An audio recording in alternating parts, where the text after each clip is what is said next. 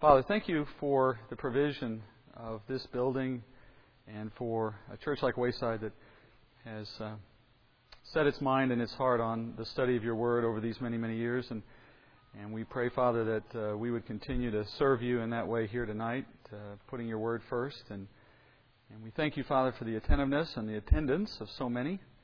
Though we can teach as few as you may call or as many, it is an encouragement, Father, when we find many who are interested in, in studying along with us and that have a similar heart to know and follow your word.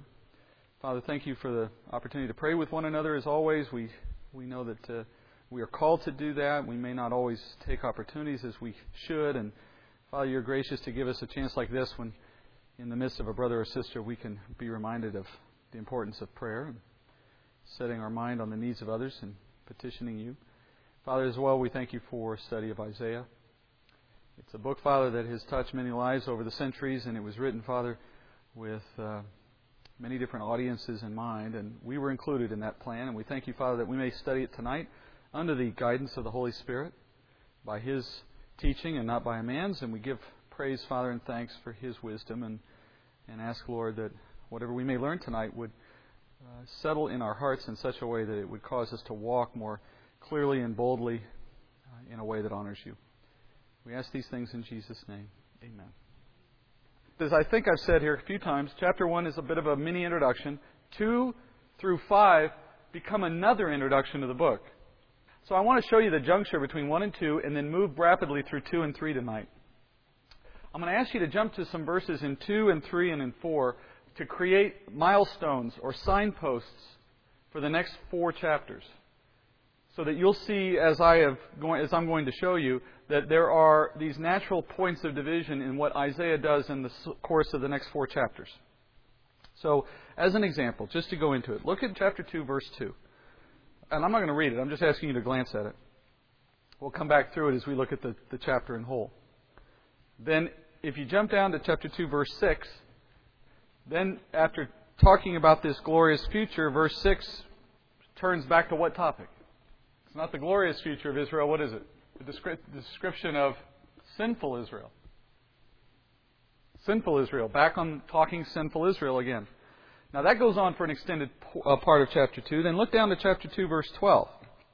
Now he, he begins this uh, discussion of a day of reckoning for Israel. A day of reckoning. This passage, or this section on this day of reckoning from 212 onward, that goes all the way until chapter 4, verse 1. And then, it, if you want to flip a page or two, look at chapter 4, verse 2. We're back to a glory of Israel in the future. Now, look at how he's juxtaposed these. Remember, he came out of chapter 1 expressing dissatisfaction with Israel as a nation, their judgment, their, their wickedness, their failure to follow the Lord that raised them up, and so on, right? He comes immediately out of chapter 1 into chapter 2 with this opposite kind of commentary. Now, all of a sudden, we're stop, we stop talking about bad Israel and the, and the sinfulness of Israel. We start talking about this glorious future. I started that last week. We will go back through this again, but we're going to get all the way up to this point tonight. There is a constant juxtapositioning or comparison in the book of Isaiah between the current state of sinfulness and a future day of reckoning. So he keeps taking them from their current state of sinfulness to you're going to have judgment in a near term sense. Then he'll say, oh, and there's a future day of reckoning that's even greater than this near term one. And then from there, yet again, to a future redemption that's much greater, much more glorious than anything Israel has seen up to this point. Chapter 5, which we won't get to obviously for another week or two, it describes the beginning of a period called the Age of the Gentiles, which I talked about the first night in here. This Age of the Gentiles that he's going to talk about here, that's the near term judgment. So, there's the current sinfulness of Israel. There's a great day of reckoning for that sinfulness in the future. There is a great future glory for Israel. And there's also a near term judgment for their sin, which we will look at later, which is called the age of the Gentiles. Those will come out in the course of the book. So tonight in chapter 2, what are we starting? Look at verse 1. Just briefly, verse 1. I didn't pause on it last week. Look at how verse 1 opens the chapter again. You'll recognize it immediately. The word which Isaiah the son of Amos saw concerning Judah and Jerusalem. Should sound very familiar, right? We read almost exactly the same verse to begin chapter 1. This is the only other time he does this. So why does he choose to do it in the first two chapters and never do it again?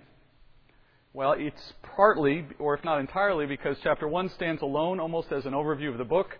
Chapter 2 starts the book proper with a more involved introduction. Chapter 2, verse 2. Let's go through 2 through 4, this first section. Now it will come about in the last days that the mountain of the house of the Lord will be established as the chief of the mountains, and it will be raised above the hills, and all the nations will stream to it. And many peoples will come and say, Come, let us go up to the mountain of the Lord, to the house of the God of Jacob, that he may teach us concerning his ways, and that we may walk in his paths. For the law will go forth from Zion, and the word of the Lord from Jerusalem. And he will judge between the nations, and will render decisions for many peoples. They will hammer their swords into plowshares and their spears into pruning hooks. Nation will not lift up sword against nation, and never again will they learn war. Chapter 2 now is introducing new details that will continue to expand through the rest of the book, like he's been doing already.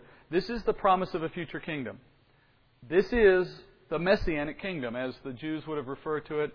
We have come to calling it in the church the millennial kingdom because in Revelation, we're given the length of time that this kingdom exists a thousand years, millennium.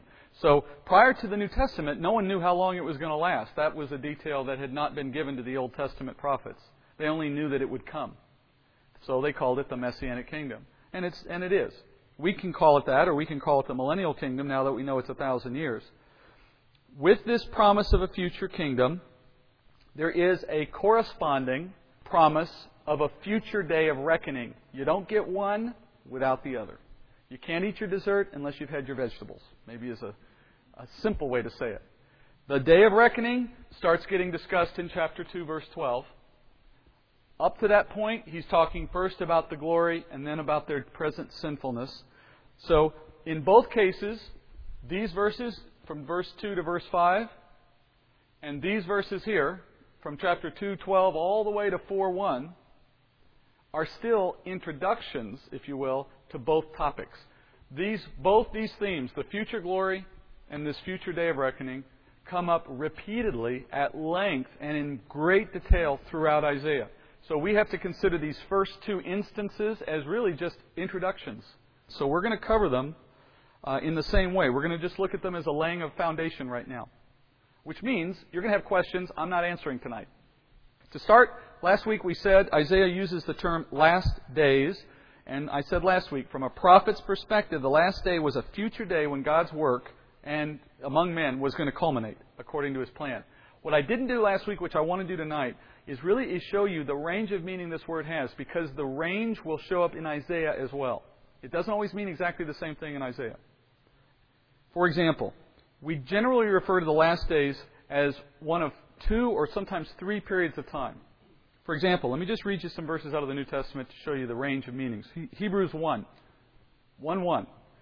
God, after He spoke long ago to the fathers in the prophets, in many portions and in many ways, in these last days has spoken to us in His Son, whom He appointed heir of all things, through whom also He made the world. Now, what period of time was that going to cover? In these last days, He has spoken to us in His Son. It would have to go all the way back to Christ's own walk on the earth, because it was in those days He spoke and continues to speak through His Spirit today. But at least you go back that far. And the writer is speaking in the present tense, these last days, so he considered himself a part of that period of time. So it's an ongoing period. The church will often use the term last days, and the Bible will often use it in the New Testament, as any period after Christ's first coming. So there's one definition of it. James says this in chapter 5, verse 1, talking to the rich and the way the rich are given disproportionate importance in the church. He says in chapter 5, verse 1, Come now, you, you rich, weep and howl for your miseries which are coming upon you. Your riches have rotted, and your garments have become moth eaten. Your gold and silver have rusted, and their rust will be a witness against you, and will consume your flesh like fire.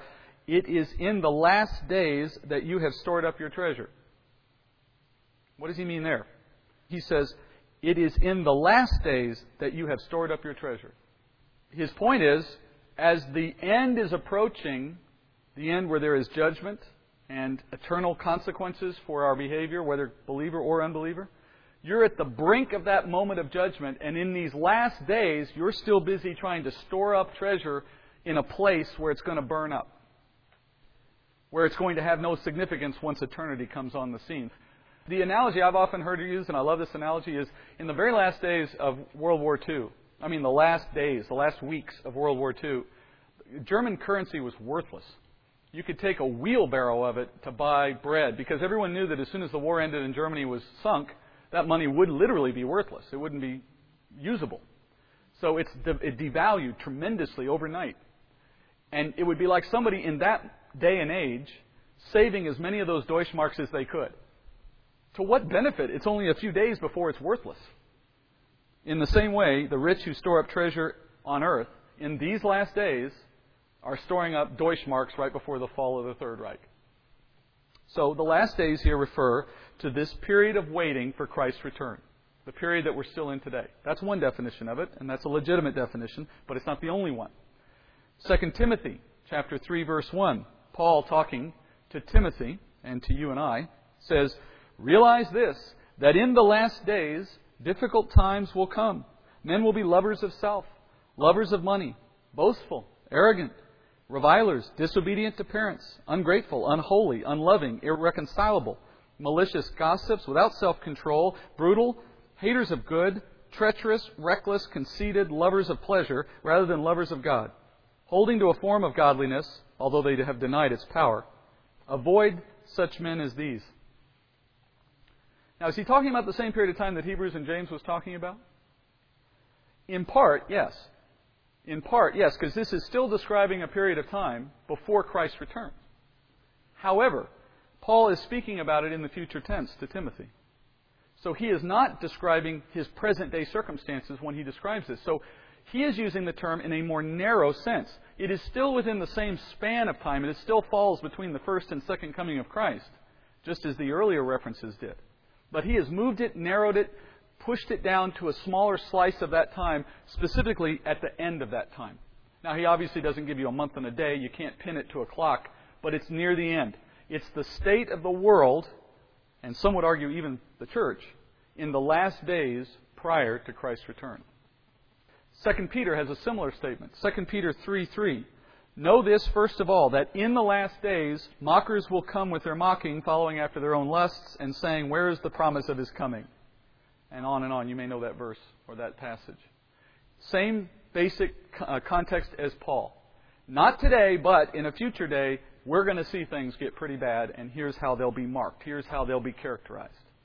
So, the way you look at this is Christ's first coming, Christ's return, the last days. And then inside of that time is another last days. And the difference between these is of degree. One's further down the line than the other, and one is more intensely evil than the other. Thirdly and lastly, it can mean the transition point from when the world we know today moves into the kingdom. So it's speaking of, if this represents the start of his kingdom, right here at the second coming, and outward from Christ's second coming is the millennial kingdom or messianic kingdom.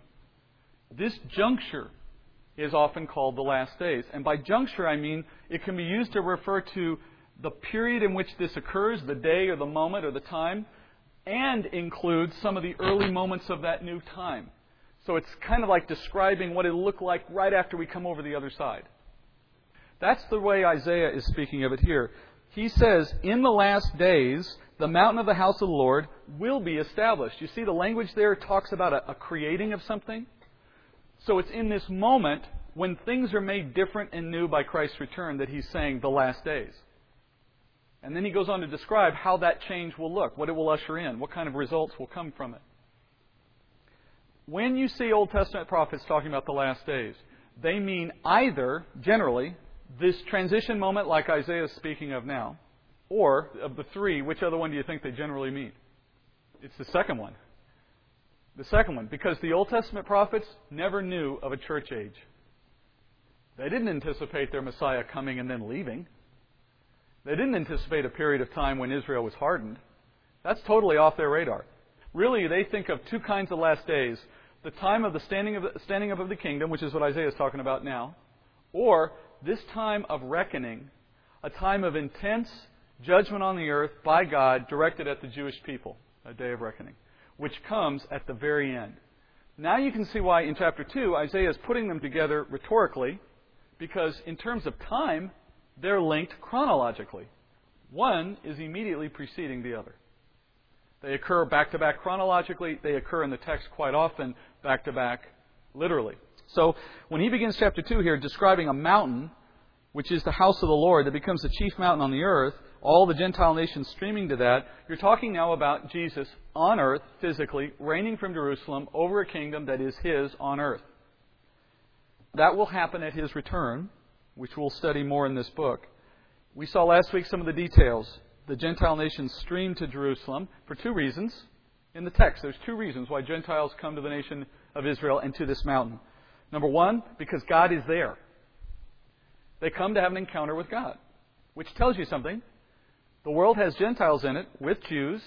That's a fact that's interesting. And then on top of that, they know who God is and they know where to find Him. There's no confusion among the Gentile nations as to where to find God. He is evident and obvious. The second thing they come for, and that's spelled out in the text, to learn and follow Him, to learn His ways and follow His ways, to be taught of God. Furthermore, we studied this last week. He's going to judge the nations and He's going to render decisions. Now, that's interesting. Somebody raised this after the teaching last week. I, I hadn't talked it myself, though I had intended to get to it eventually, but it came up in a good question last week.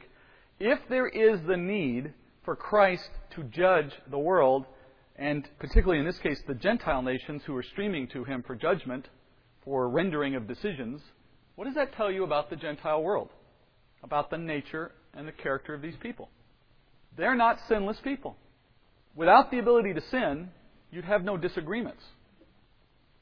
A disagreement is at its heart a product of sin, of a contention, if we were all of like mind in what is true and right, there wouldn't be a disagreement. There wouldn't be adjudication required. There wouldn't be a judge necessary. No one would have to resolve the conflicts.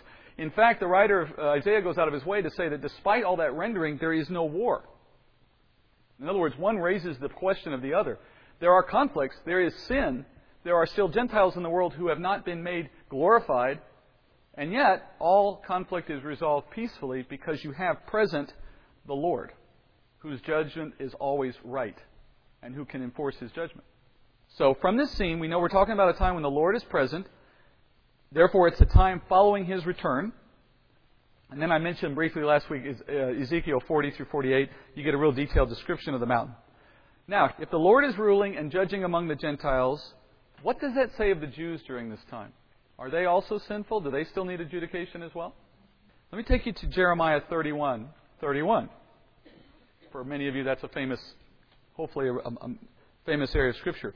Jeremiah 31, 31 through 34. Listen to what God promises the nation of Israel in a future day.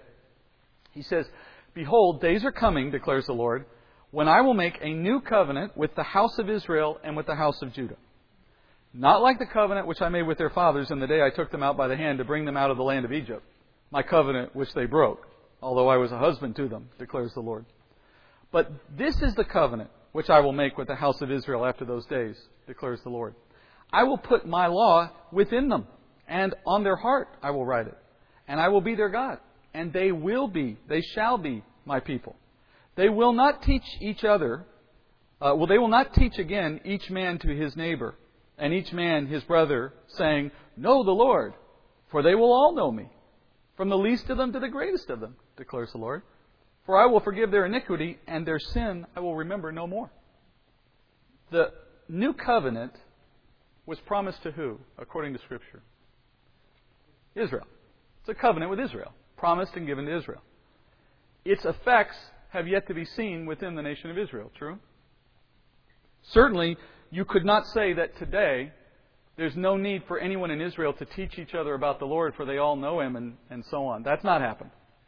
And we know from Romans uh, that Paul says in Romans 11, it, it is not happening now and will not happen until a future day. But in a future day, all Israel will know the Lord.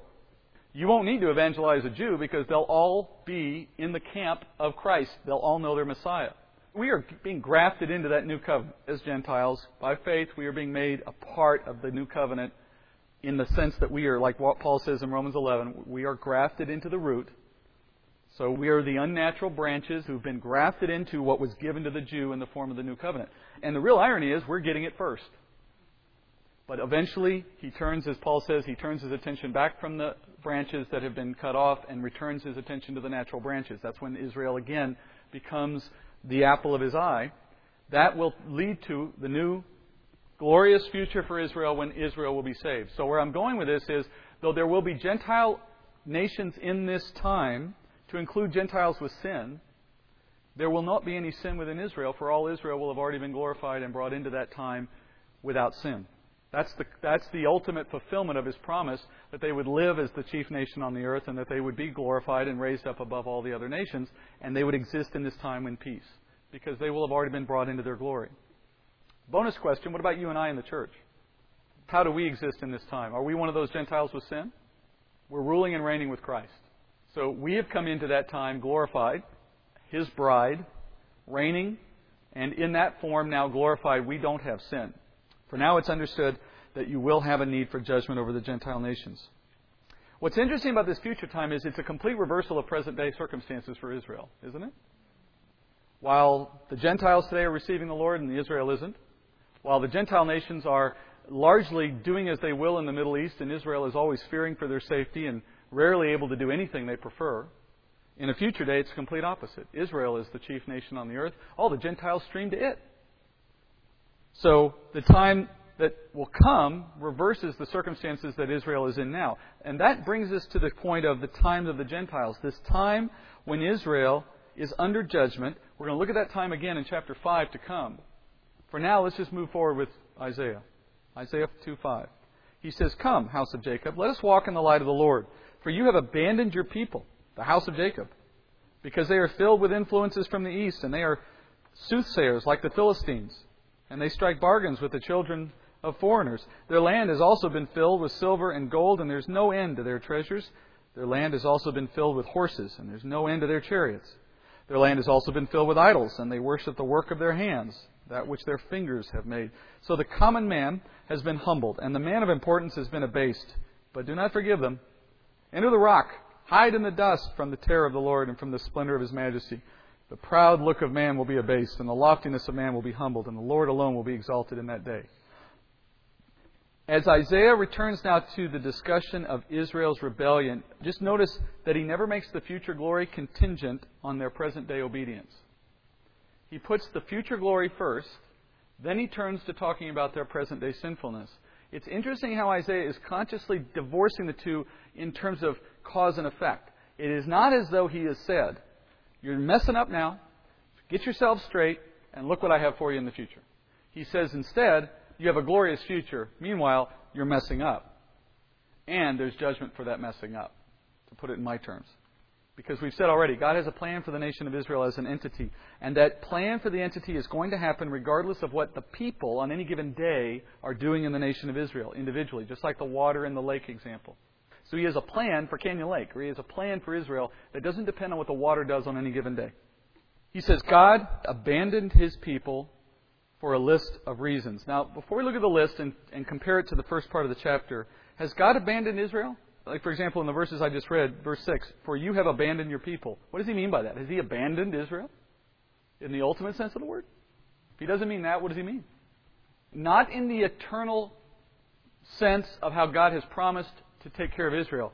But in terms of human history, in terms of their experience on earth, we're about a hundred years away from when God will reference or show that abandonment in the form of their captivity in Babylon. But his judgments at this point are no less certain. And I think that's one of the more instructive pieces you get out of chapter 2, verse 6. You have abandoned your people is spoken of as a certainty, almost as a past tense event, and yet the actual manifestation of that won't happen for another hundred years from the time this was written. So it's, it's already set. It's just a matter of waiting for the clock to tick long enough for it to take hold. So he speaks in the past tense concerning the judgment and says God's abandonment of Israel was purposeful though temporary. And he's going to give us details later concerning that, that abandonment chapter 5. For now, he just shows the reasons why. Look at the contrast now between the present house of Jacob and that future day when the Gentiles will stream. He says, In the future day, Gentiles stream to hear the Lord's counsel in Israel. Today, Israel goes out to the world to learn what it has to teach about false religion and the occult. That was a violation, by the way, of Deuteronomy 18:10. 18:10 says, "There shall not be found among you anyone who makes his son or daughter pass through the fire, one who uses divination, one who practices witchcraft, one who interprets omens, or a sorcerer." It's a direct violation of the law they've been given. Now, in verse 7, you see the second sin, a dependence on foreign wealth, where in the future the land is going to have the blessings that God can offer, and the nations of Israel, the nations around the world paying tribute to Israel. Here you see Israel depending on foreign wealth, taking wealth from the nations around them, and that's a direct violation of the law. Deuteronomy 17:14. He says, "When you enter the land which the Lord your God gives you, and you possess it and live in it, and you say, I will set a king over me, like all the nations who are around me." You shall surely set a king over you, whom the Lord your God chooses, one from among your countrymen, who you shall set as king over yourselves. You may not put a foreigner over yourselves, who is not your countryman. Moreover, he shall not multiply horses for himself, nor cause, nor shall he cause the people to return to Egypt to multiply horses, since the Lord has said to you, You shall never again return that way. You shall not multiply wives for yourself, or else his heart will turn away, nor shall he greatly increase silver and gold for himself. So in the law, it instructed the nation of Israel do not go out and seek wives and riches from these other nations, particularly from Egypt. But they had done that. And then finally, the third sin, which came with their seeking of riches, idols. So while they're in Egypt, while they're in these other countries picking up silver and gold, they take a liking to some of the idols they see in these other cultures. They bring those back as well. God says, I'm going to bring judgment and humiliation. I love the way he says this here uh, as you study it in the Hebrew at the very end there, he says, the, co- the common man has been humbled and the important man has been abased, but do not forgive them. The um, image earlier was they had been bowing down to idols. They had been worshiping idols. And then he says, I'm going to humble, and the word humble in the Hebrew literally means bow down. So you have been bowing down to idols, I'm going to make you bow down, pressing them, pushing them down, causing them to be prostrate in the, in the judgment he will bring upon them. Brought low. That might be the best way to say it. Brought low. And this coming humbling of the proud will involve no forgiveness until God's wrath is spent. So, he's beginning to allude now to a future time when God is going to have his recompense for what Israel's been doing in these sins, among others. Here, Isaiah takes it to a new level. You had him talking sin and judgment. Then he would talk often about God's sovereignty and redemption. And then more specifically about a messianic kingdom. Now he's going to make them proper words. You have redemption equals messianic kingdom. Judgment then equals what? Give it a name. Tribulation. If their future redemption in its ultimate instance, in its ultimate manifestation is the redemption that gives that's seen in the form of the messianic kingdom, then his ultimate pouring out of wrath, his ultimate recompense for all of Israel's sins is the tribulation. We're moving out of this into this chapter 2, verse 12 is where I divide the line, but you could even draw it a couple of verses earlier because he starts to talk it even before he mentions literally the day of reckoning or the day. Then he gets to verse 10 Enter the rock, hide in the dust from the terror of the Lord and from the splendor of his majesty. The proud look of man will be abased, and the loftiness of man will be humbled, and the Lord alone will be exalted. Now listen, in that day. He starts to become very specific about a time now. Not just saying generally, hey, you're going to have to pay for this. He starts talking about a moment when it's going to happen. Then he goes further. Verse 12. For the Lord of hosts will have a day of reckoning against everyone who is proud and lofty, against everyone who is lifted up, that he may be abased. And it will be against all the cedars of Lebanon that are, Lebanon that are lofty and lifted up, against all the oaks of Bashan, against all the lofty mountains, against all the hills that are lifted up, against every high tower, against every fortified wall, against all the ships of Tarshish, and against all the beautiful craft. The pride of man will be humbled, and the loftiness of man will be abased, and the Lord alone will be exalted in that day. When you see in Scripture, and I'm speaking now of the Old Testament, when you see in Scripture the term the day of the Lord, or in this case, a day in the Bible, you may see yours say the day of reckoning. In truth, reckoning is not in the Hebrew, it's just the day, Yom. But it's a reference to this moment, this time of judgment, which when you put together all that the Old Testament prophets have to say on this coming day, the great and terrible day of the Lord, it is sometimes confused with the day of Christ's return. To the extent that that is the last day of tribulation, well, then that's correct. But it's not limited to that day. It's speaking in, even though it uses the word yom for day, it's speaking, as Hebrews often do, with that term to mean a period of time.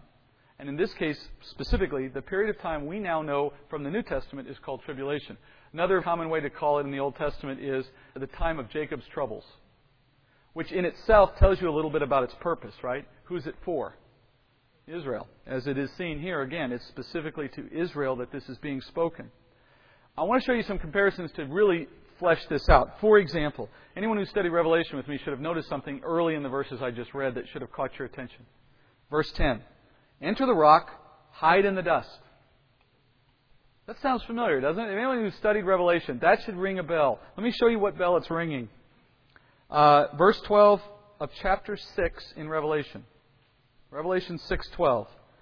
John writes, "I watched as he opened the sixth seal, talking about Christ opening the sixth seal. There was a great earthquake. The sun turned black like sackcloth made of goat hair. The whole moon turned blood red. And the stars in the sky fell to earth, as late figs drop from a fig tree when shaken by a strong wind. The sky receded like a scroll, rolling up, and every mountain and island was removed from its place. Then the kings of the earth, the princes, the generals, the rich, the mighty. Now, does that sound familiar to what was just written in Isaiah? What was the group of people in Isaiah? Verse 11 of chapter 2. The proud, the lofty. Those men, he says, and then he goes on, every slave and every free man, he says, which captures everyone else. That's corresponding to 17 of Isaiah 2.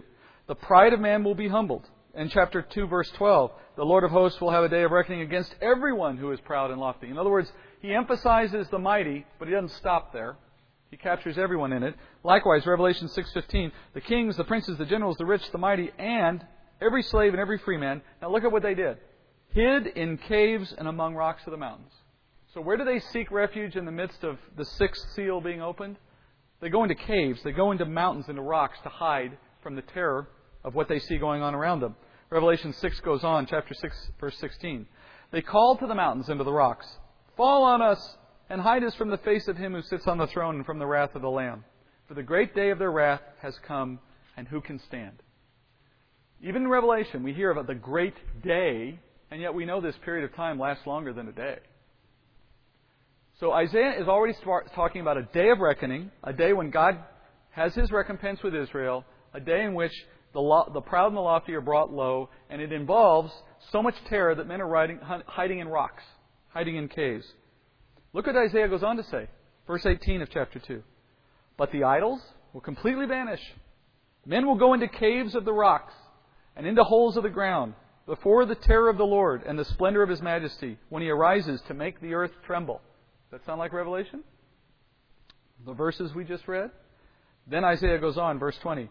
In that day, men will cast away to the moles and the bats their idols of silver and their idols of gold, which they made for themselves to worship, in order to go into the caverns of the rocks and the clefts of the cliffs, before the terror of the Lord and the splendor of his majesty when he arises to make the earth tremble. Stop regarding man, whose breath of life is in his nostrils, for why should he be esteemed? I love the way he says this. Idols will vanish from Israel because the men who are hiding in these dark recesses of caves from this shaking earth are going to toss their idols aside in these places to the moles and to the bats that are around them in these caves. But what's interesting here is what do moles and bats have in common? They're blind. So here you have the spiritually blind tossing their idols to the physically blind both of whom are holed up in caves. It's just fabulous, this again, Shakespearean esque, the way he weaves this together. And what are they tossing? Silver and gold. Not wooden ornaments here, but wealth. Now, whether these are fashioned into the shape of an idol or not is almost immaterial because the point here is they're valuable, they're precious. Raymond Ortlund wrote this, which I thought was just perfect. He said, Idols are precious. They are always hard won silver and gold. That's why we prize them.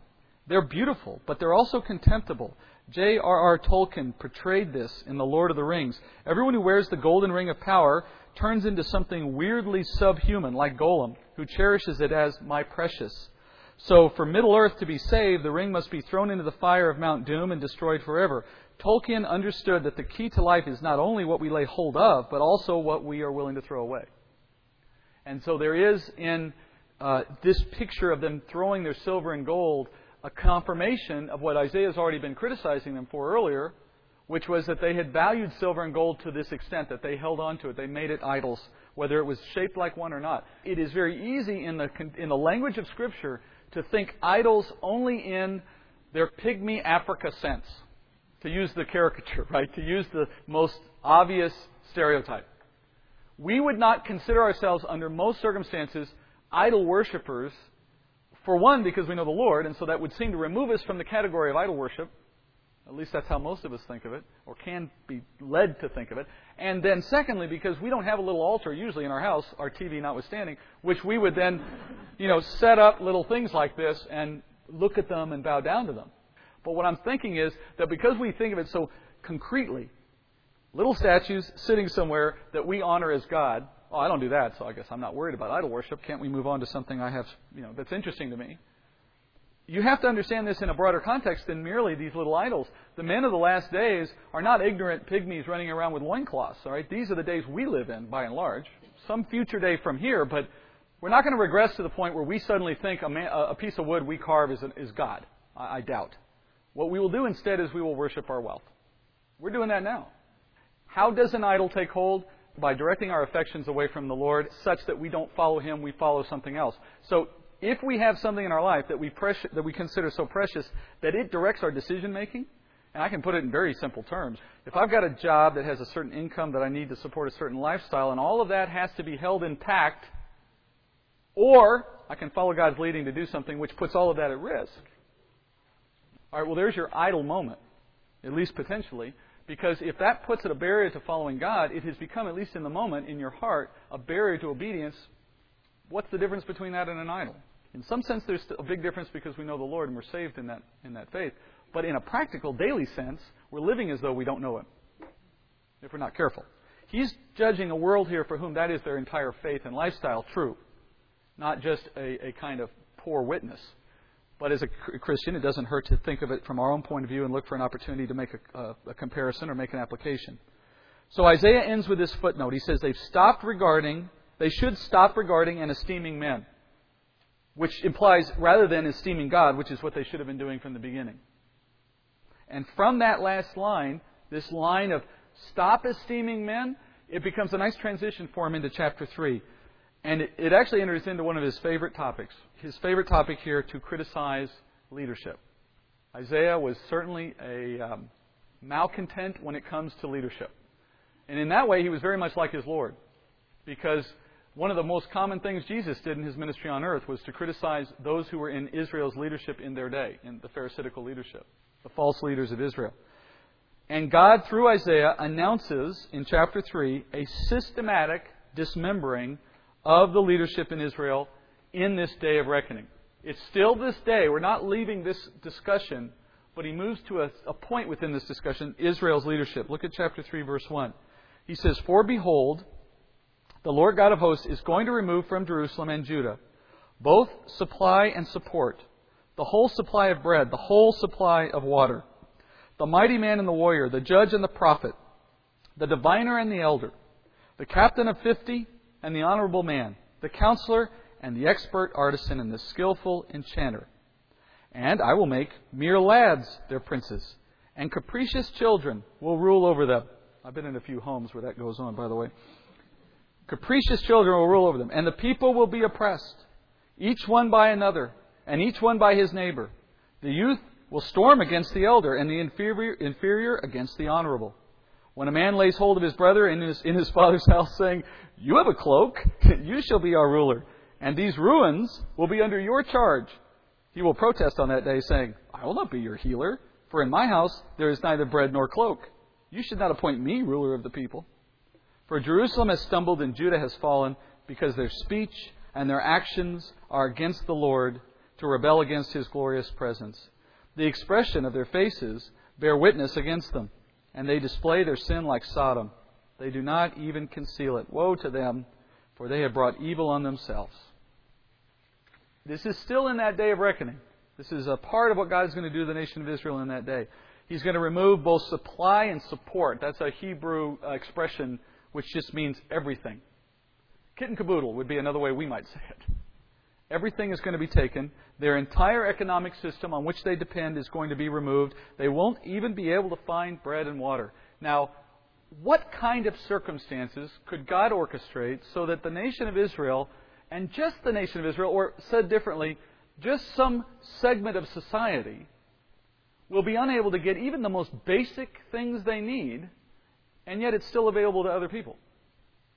Chapter 13 of Revelation tells us how God's going to do this in the tribulation. Chapter 13, verse 7. Speaking of the beast, who we know is the Antichrist, if you know, this, if you know a little of Revelation, a man who comes to great power and rules the world under the influence of Satan. It was given to him, meaning the beast, to make war with the saints and to overcome them, and authority over every tribe and people and tongue and nation was given to him. All who dwell on the earth will worship him. Everyone whose name has not been written from the foundation of the world in the book of life of the Lamb who has been slain. And he causes all, the small and the great, the rich and the poor, and the free man and the slaves, to be given a mark on their right hand or on their forehead. And he provides that no one will be able to buy or sell except the one who has the mark, either the name of the beast or the number of his name. Here is wisdom. Let him who has understanding calculate the number of the beast, for the number is that of a man, and his number is 666.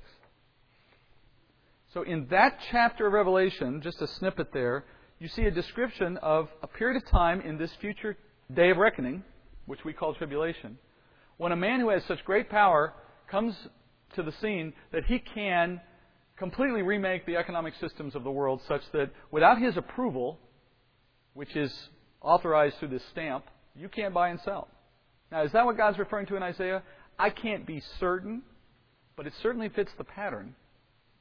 It certainly fits the pattern that there's only two groups that really uh, experience persecution during the time of the Antichrist reign. Again, this goes back to studying Revelation if, you, if you've done it, or if you haven't, this is new maybe. It's the saints who are mentioned in that passage, and is those who follow the commandments of God or follow Moses. Basically, the Jews of the day. So you have the true believing Christian who knows the Lord and is following him in that day, the tribulation saint.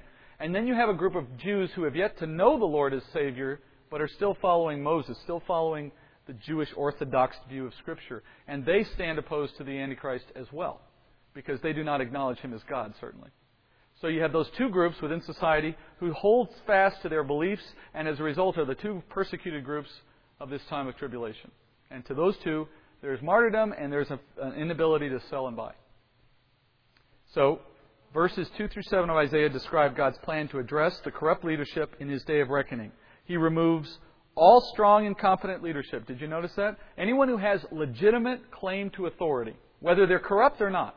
He's not singling out the bad guys from the good guys. He is saying, if you have people in leadership who know how to lead, they're leaving. And in their place, I'm bringing incompetent and even unwilling leaders. Did you notice also the one guy who was, I love that scene about the guy, hey, you have a cloak. So? You have a long coat. That makes you a good leader. How about you take over? meaning you're an adult. You have some standing. You have something that we can grasp onto. But do you notice what they offer him? How would you like to rule over our ruins? Did you notice that? I mean, this is just a great job offer. I loved. I, I could just see it now. We got a deal for you. You got a cloak, so how about you rule over? Where is it here? These ruins will be under your charge. I love that, right? It's like timeshare property. Well, there there will be a lake here one day. There's ruins. Would you like to rule over them, please? He goes, No. he says, I'm not going to be your healer. I don't have any bread either. I don't have a cloak. I'm no better off than you. So you have unwilling, incompetent leaders who, in the pressures of that day, this is this day of reckoning. The world's fallen apart, and Israel's looking for leaders as God systematically dismantles leadership. And who would want to be in charge under those circumstances? No one. Now, how is God going to remove this leadership? I've already talked how are men going to be hidden in caves? How is he going to prevent men from being able to buy and sell? How is he going to remove the leadership? Revelation 9:13. Then the sixth angel sounded, and I heard a voice from the four horns of the golden altar which is before God. One saying to the sixth angel, who had the trumpet, Release the four angels who are bound at the great river Euphrates. And the four angels who had been prepared for the hour and the day and the month and the year were released so that they would kill a third of mankind. The number of the armies of the horsemen was 200 million. I heard the number of them. And this is how I saw in the vision the horses and those who sat on them. The riders had breastplates of color of fire and hyacinth and of brimstone, and the heads of the horses were like the heads of lions, and out of their mouths proceed fire and smoke and brimstone. A third of mankind was killed by these three plagues, by the fire and by the smoke and the brimstone which proceeded out of their mouths. For the power of the horses is in their mouths and in their tails, for their tails are like serpents and have heads, and with them they do harm. The rest of mankind who were not killed by these plagues did not repent of the works of their hands so as not to worship demons and the idols of gold and silver and of brass and of stone and of wood, which can neither see nor hear nor walk. They did not repent of their murders, nor of their sorceries, nor of their immorality, nor of their thefts. Now, again, does that say what Isaiah said? Well, no. But could it be the mechanism or the means by which God is removing leadership? Well, certainly it could be. And even if this isn't the exact moment, it's representative, I think, or a good indication of the kind of things that are happening in tribulation, such that there is wide scale death and destruction, God's plan and, and His intention, and it is systematically a process of removing the support structures of the world, the population of the world being cut down, the, even the natural features of the earth being disrupted, so that the earth itself is going through this mass churn by which God is going to accomplish a number of things, which would include the removal of the leadership of Israel so that children rule over uh, ruins, as he calls it. When he starts talking about the future of that nation, we know from other scripture it includes all the tribes of Israel, not just the ones that were present in Judah in his day. Follow what I'm saying? He's speaking to the southern kingdom about their present day circumstances, but when he speaks about the future uh, glory that will come to that nation, at that future point, God will reconvene all 12 tribes, not just the ones that are in Judah. Even in the midst of this onslaught, God is able to rescue the righteous. Verse 10, he says, Say to the righteous that it will go well with them, for they will eat the fruit of their actions. Woe to the wicked, it will go badly with them. There's an understatement. For what he deserves will be done to him. O my people, their oppressors are children, and women rule over them. O my people, those who guide you lead you astray and confuse the direction of your paths. The Lord arises to contend and stands to judge the people. The Lord enters into judgment with the elders and the princes of his people. It is you who have devoured the vineyard. The plunderer of the poor is in your houses. What do you mean by crushing my people and grinding the face of the poor, declares the Lord God? All right, so the righteous have hope. Righteous here would refer to who? What makes anyone righteous? Faith in God's provision of the Messiah ultimately, and then faith lived out in the way that they represented in their life here. He's referring to those who do right because of their righteous life, are, are seen as righteous in their actions, their fruit. The wicked have no such hope. They have a time of reckoning, reckoning, right? He reiterates that the problem began at the top with their leadership. Ezekiel says this about God's plan for the time of tribulation. Ezekiel, speaking of Ezekiel, Ezekiel 20:33. As I live, declares the Lord God, surely with a mighty hand and with an outstretched arm and with wrath poured out, I shall be king over you. I will bring you out from the peoples and gather you from the lands where you're scattered with a mighty hand and with an outstretched arm and with wrath poured out. And I will bring you into the wilderness of the peoples, and there I will enter into judgment with you face to face. Uh, that's one of my favorite verses. This is Ezekiel 20, 33 through 38. Look what he said in verse 34. I'm going to bring you out from the peoples and gather you from the lands where you've been scattered. That would be a regathering of Israel. And I'm going to bring you into the wilderness. And there he says, I'm going to enter into judgment with you. His principal reason for regathering Israel when they start to come back into their land, which has already started, is to initiate judgment with them. I love the way he says it face to face, mano a mano. Then he says, Verse 36 As I entered into judgment with your fathers in the wilderness of the land of Egypt, so I will enter into judgment with you, declares the Lord God. But look what the judgment's intended for. Verse 37 I will make you pass under the rod, and I will bring you into the bond of the covenant. And I will purge from you the rebels, and those who transgress against me, and I will bring them out of the land where they sojourn, but they will not enter into the land of Israel. And then you will know that I am the Lord, your God. Why does he bring Israel into a future day of gathering? To cause them to pass under the rod. What is that a picture of? Discipline, right? The rod of basically like he's going to spank them. I'm gathering you to discipline you so that what will arrive? Bring you back into the bond of the covenant. What would be the bond of the covenant? What covenant is he speaking about here? What, what bond are they breaking that he has to bring them into agreement with? The old covenant, the Mosaic covenant. He has to bring them into the bond. How do you bring someone into the bond of the old covenant? How can someone live the old covenant perfectly? Only if you're sinless, right? Only if you're sinless. So, in order for God to achieve this promise to Israel in this future day, whatever this day of reckoning does, it has to have as its accomplishment, as its product, a sinless Israel. And there's more to it than that, because the bond of the covenant stipulated if they do the right thing, they have blessings. But if they do the wrong things, God is obligated by His own word to bring judgment against them. So in the day of reckoning, God is keeping His word to the extent that at the end of this, through faith, God re- brings them all into glory. In fact, for those of you who've studied with me before, you know where I'd take you right now, right? Zechariah chapter 12. In Zechariah chapter 12, he talks about this day when I will pour out the Spirit of supplication and grace on the inhabitants of Jerusalem and on the house of David, on the house of Nathan, on the house of Levi, and on the house of Shimei. And he does it so that they will look upon me whom they have pierced and mourn for me as they mourn for an only son. Meaning, it is in this last day of tribulation when the nation of Israel is gathered and under persecution from the Antichrist and apparently about to be destroyed, and the Lord returns with the saints and he does it in such a way that the Spirit himself influences the hearts of the, of the nation of Israel to turn them all to faith in a moment, so that they would then call out on the Lord, and in, his, in that calling, he responds to their call and returns for them. And they are all made faithful, and as a result of this chastisement of tribulation, a nation is born again in faith and receives their Messiah. We come back with him in that moment, as chapter 19 of Revelation describes. So, the whole point he's raising here of reckoning in connection with this is to make the point that one actually leads to the other because the bond of the covenant obligates God to hold judgment against those who break the covenant. But it's not to the destruction of Israel, it's to the saving of Israel. All right, time's run out. Boy, that happens a lot. But chapter 3, verse 16 through 26 is the same. Uh, I'm going to cover it next week briefly, but it's very, very simple.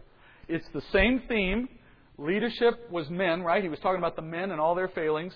But just so that the women don't feel left out, 16 through 26 is talking about the haughty, prideful women in the culture who, if you look at verse 16, walk with their heads high. That's, it's actually in the, in the Hebrew, it's with your neck stretched out. That's what it literally says.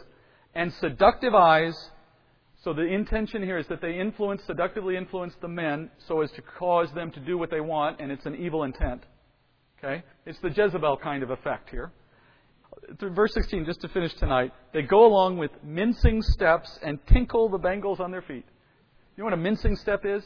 Intentionally small, exaggerated small steps. Why do you take exaggerated small steps? To tinkle the bangles on your feet. Here's a little trivia question. Tell people you can find the word tinkle in the Bible. The whole point is to show off their wealth, to gain attention. Look at me, look at me. You know anyone who does that these days? They're out there. So this is a style of, of living, a kind of attitude, a haughtiness that is imbued in the women. They find themselves under God's judgment for that same kind of attitude. We will read those verses next week. I don't want to ignore them. But the point of them is very simple. It's the corresponding judgment to women that goes with the men and their evil in that day. All of this a problem of authority and all of it a reason for God's judgment. So the nation of Israel sees in the form of their men leadership removed, in the form of their women beauty, wealth, and comfort removed, and at worst, as you would see at the very uh, beginning of, of chapter 4, they even lose access to the men themselves. The women are crying out for a mate because there aren't enough men to go around, which is a huge dis- dishonor in Jewish society for a woman to go unmarried. So you have God stripping them from everything they can take human pride in, leaving them bare. It's, it's the ultimate day of discipline. Okay. So next week we come back in. We'll finish a little of that, but we'll come really into chapter 4 and look at this glory again as he revisits this future day of glory. Let's go to Lord in prayer. Father, there's uh, often times when my uh, my heart is bigger than my than my clock, Father. We want to get more through more of your Scripture than we may have time for, but Father, you're good to bring us back, and uh, perhaps, Father, there's uh, wisdom in ending when we can, so that we have time to think closely and carefully about what we've learned. I pray, Father, that what we have heard tonight, as rich and deep as it may be, or even just as a reminder for things we already knew, would give us an intense longing for your return, just a great anticipation for these plans to be played out. And Father, we recognize that judgment is a, a terrible thing. Wrath, Father, is a terrifying thing. But we glory in the fact that by grace we will escape that time and can look forward to time of glory in your presence. But Father, give, it a heart, give us a heart also to know that so many are still in jeopardy, and we have perhaps opportunity by your grace to bring them a message of hope. We pray for that opportunity as well to be useful to you in that way. And Father, according to your will, may we return and study yet again. In Jesus' name, amen.